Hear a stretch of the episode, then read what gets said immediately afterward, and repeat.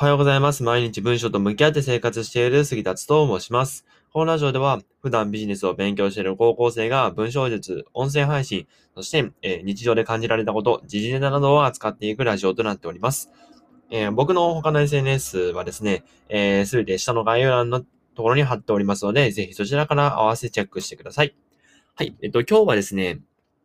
えっと、何の話をしようかなと思った時に、えー、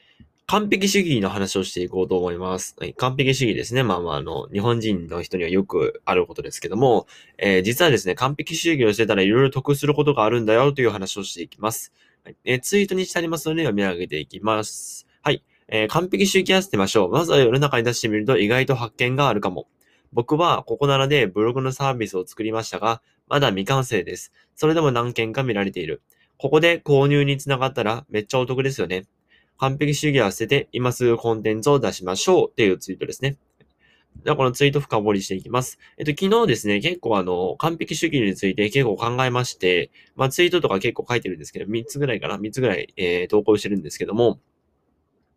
えっと、まあ、そのツイートっていうのはね、この下の概要欄のところが僕のツイッターを覗いていただいたら見れるんですけど、まあ、その一つにこのツイートをしました。先ほど読み上げたツイートをしましたと。で、完璧主義をするとですね、まあ、どんないいことがあるのかっていうとですね、まあ、まずは、えー、まあ、調べていこう、調べていこうというか、あの、まあ、深く掘り下げていこうと思います。で、えっと、僕ね、実はあの、ここならでブログのサービスを作ったんですよ。まあ、サービスっていうのは、まあまあ、あの、なんていうの、提案とかじゃなくて、あの、普通に依頼者さんから直接来るみたいな、そんな感じなんですけど、まあ、直営業みたいな感じですね。うん、で、あの、そこでブログのサービスを作ったんですね。まあ、この話はまた後で、後でじゃないわ。えっ、ー、と、後日話そうと思うんですけど、えっ、ー、と、でですね、あの、そのブログのサービス完全に完成してるかっていうと、全然そんなことないんですね。まだまだ未完成だし、まだまだ全然、えっ、ー、と、改善点はあるし、っていうレベルなんですよ。でも、僕はこれ出した理由っていうのは、もうあの、別に、あの、いつ完成するかわからないから、とりあえず出しておこうというね、そんな感じでございます。で、まあ動画を出してるんで、まあその動画を見てくれればまあいいだろうと思って、もうその、他にね、あの、書くところがあるんですけども、えー、詳しくは動画をご覧くださいっつって、えー、動画を、まあ載せてるわけですよ。そう。だこんな感じでですね、僕はもう正直言ってサービスを結構雑に作りましたね、今回。はい。まあ全然あの、別に稼ぐつもりはないというわけではないんですけど、全然。なんですけど、まあ別に置いといても仕方ないし、まあとりあえず出してみるかって出してみたんですよ。そしたらですね、あの、ここならにはいいねがあるんですけど、そのいいねがですね、えー、4件ほどつきましたね。うん。まあ、4件って結構でかいですよね。あの、いろいろ見てくださった方の中から、えー、4人の方が僕の、えー、このサービスを、え、いいねしてくださったんですから、なかなかいいこと、なかなかいいですよね、これ。しかもその中にはですね、なんかプラチナランク、えっ、と、ここならの一番上の階級ですね、の方も、あの、いいねしてくださっていて、あ、これとても自信だったなと思ってる次第でございます。はい。ね。こんな感じでですね、あの、完璧主義を捨てると、もう本当にいろいろなところに得があるんですよ。こうやって、まあ僕が話したみたいに、えっと、未完成のままでもサービスを作って、商品を作って、そしたら、いいねを何件かされたと。で、またいいねでされて、それでまた拡散されると、あの、もっとね、あの、いろいろな人に目がいって、では、いつかは僕のサービスを買ってくれる人が出てくるわけですよ。そう、こんな感じでですね、あの、完璧主義を捨てて、もうなんかもう、途中だけど出せ、出せ、出せ、出せ、と思って出したら、こうやって、あの、どんどん認知が広がっていて、いつしか買ってくれる人が増えるわけですよ。で、買ってくれる人、その買ってくれる人っていうのは、そのタイミングでしか合わないんですよ。見わかりますかね？僕が完璧主義で、めちゃめちゃ完璧主義で、いやもうこのサービスは絶対に作り上げてから、全部作り上げてから、放送、放送じゃない、えー、全部作り上げてから公開するってなったら、そのお客さんって絶対取れないんですよ。なんでかっていうと、基本的にここならって告知するの、ツイッターなんですね。で、ツイッターだと流れていくんですよ。じゃあ流れていったものって戻ってきますかね？まあ、リツイートとかしたらわからないですけど、まあ、ほぼほぼ戻ってこないんですよ。じゃあ、もう、中途半端なままでもいいから、そういうお客さんを拾っていこうと思ったら、こうやって完璧主義を捨てて、えー、商品を出していく以外方法がないんですね。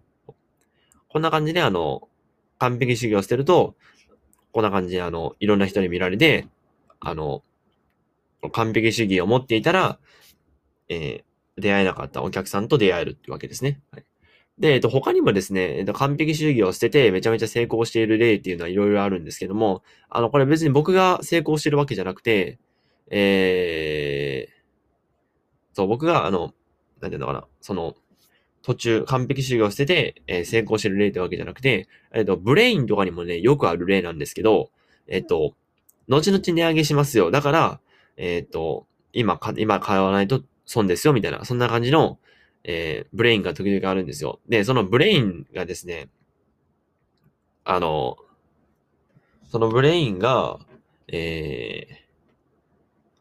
その、売れてる売れてるというか、その特徴っていうのがですね、えー、あの、途中追記するので、後々書き足すので、内容を。内容を書き足すので、じゃあ、あの、どんどんどんどん値上げしていくので、その前に買ってくださいっていう。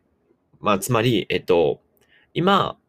こうやって商品出してます。商品出して、こういう値段で売ってますけども、後々どんどんどんどん内容を濃くしていって、値上げをしていくので、あの、今は、今はこの値段ですけども、後々これぐらい値段があります、上がりますよ。じゃあ今買わないと損だよね。つって、こうやって与えてあげるわけですよ。そしたら、あの、まあ、値上げした後でもとても有利になるんですよ。どういうことかというと、えっと、その値下げをしてる段階で買った人っていうのがいるとしましょう。だから値下げをした段階で買った人がいて、じゃあ、その人たちがレビューを書きましたと。そのブレインに対すレビューを書くと、そしたら、あの、そのレビューを見た人っていうのが高い状態でも全然買ってくれるわけですよ。そんな感じでですね、えっと、完璧主義を捨て捨てて、途中で出して、後から追記しますって形で、えー、販売すると、これでレビューが集まって、高く売った時よりも、高く、最初から高く売った時よりも、途中から出していた方が、え全然値段が上がるよっていうのは、平気であることなんですね。そんな感じで、まあそういうブレインもね、あの、めちゃめちゃいっぱいあるので、まあぜひブレインで探してほしいんですけど、こんな感じで、えっ、ー、と、完璧主義を捨てると、こうやってあの、値段をね、上げた後でも、ちゃんとそのコンテンツが完成した後でも、全然売り上げが立つようになるよという話でございました。はい、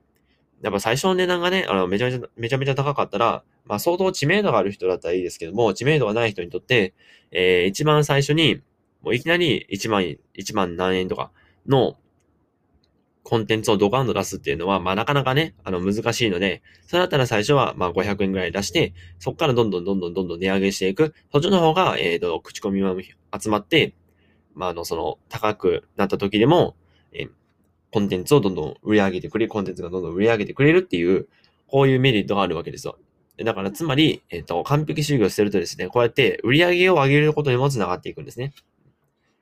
なので、あの、完璧主義は持ってても損。なので、えっと、完璧主義をしてて、ひとまずは世の中に商品を出してみる。でその商品を出して、その反応を見て、反応を見てから、まあ、それを判断すればいいわけですよ。ちゃんと追記するのか、追記しないのか、みたいな。別に、あの、終わってなくても追記しますでいいですからね。もう追記するんだったら、あいつしか、えー、コンテンツ出してくれるんだな、みたいな感じで、えー、思ってくれますので、なので、完璧主義をして、まずは商品を世の中に出してみる。一通りできたら世の中に出してみることをお勧めします。はい。えっと、今日もこんな感じで終わろうと思います。今日はね、マーケティングに関しての話でしたけども、えっと、まあ、この方法はね、ぜひ実践していただきたいなと思います。え僕もね、どんどん実践していきますので、えー、ぜひ、ご活用ください。はい。朝から聞いていただきありがとうございました。また次回のラジオでお会いしましょう。また明日。バイバイ。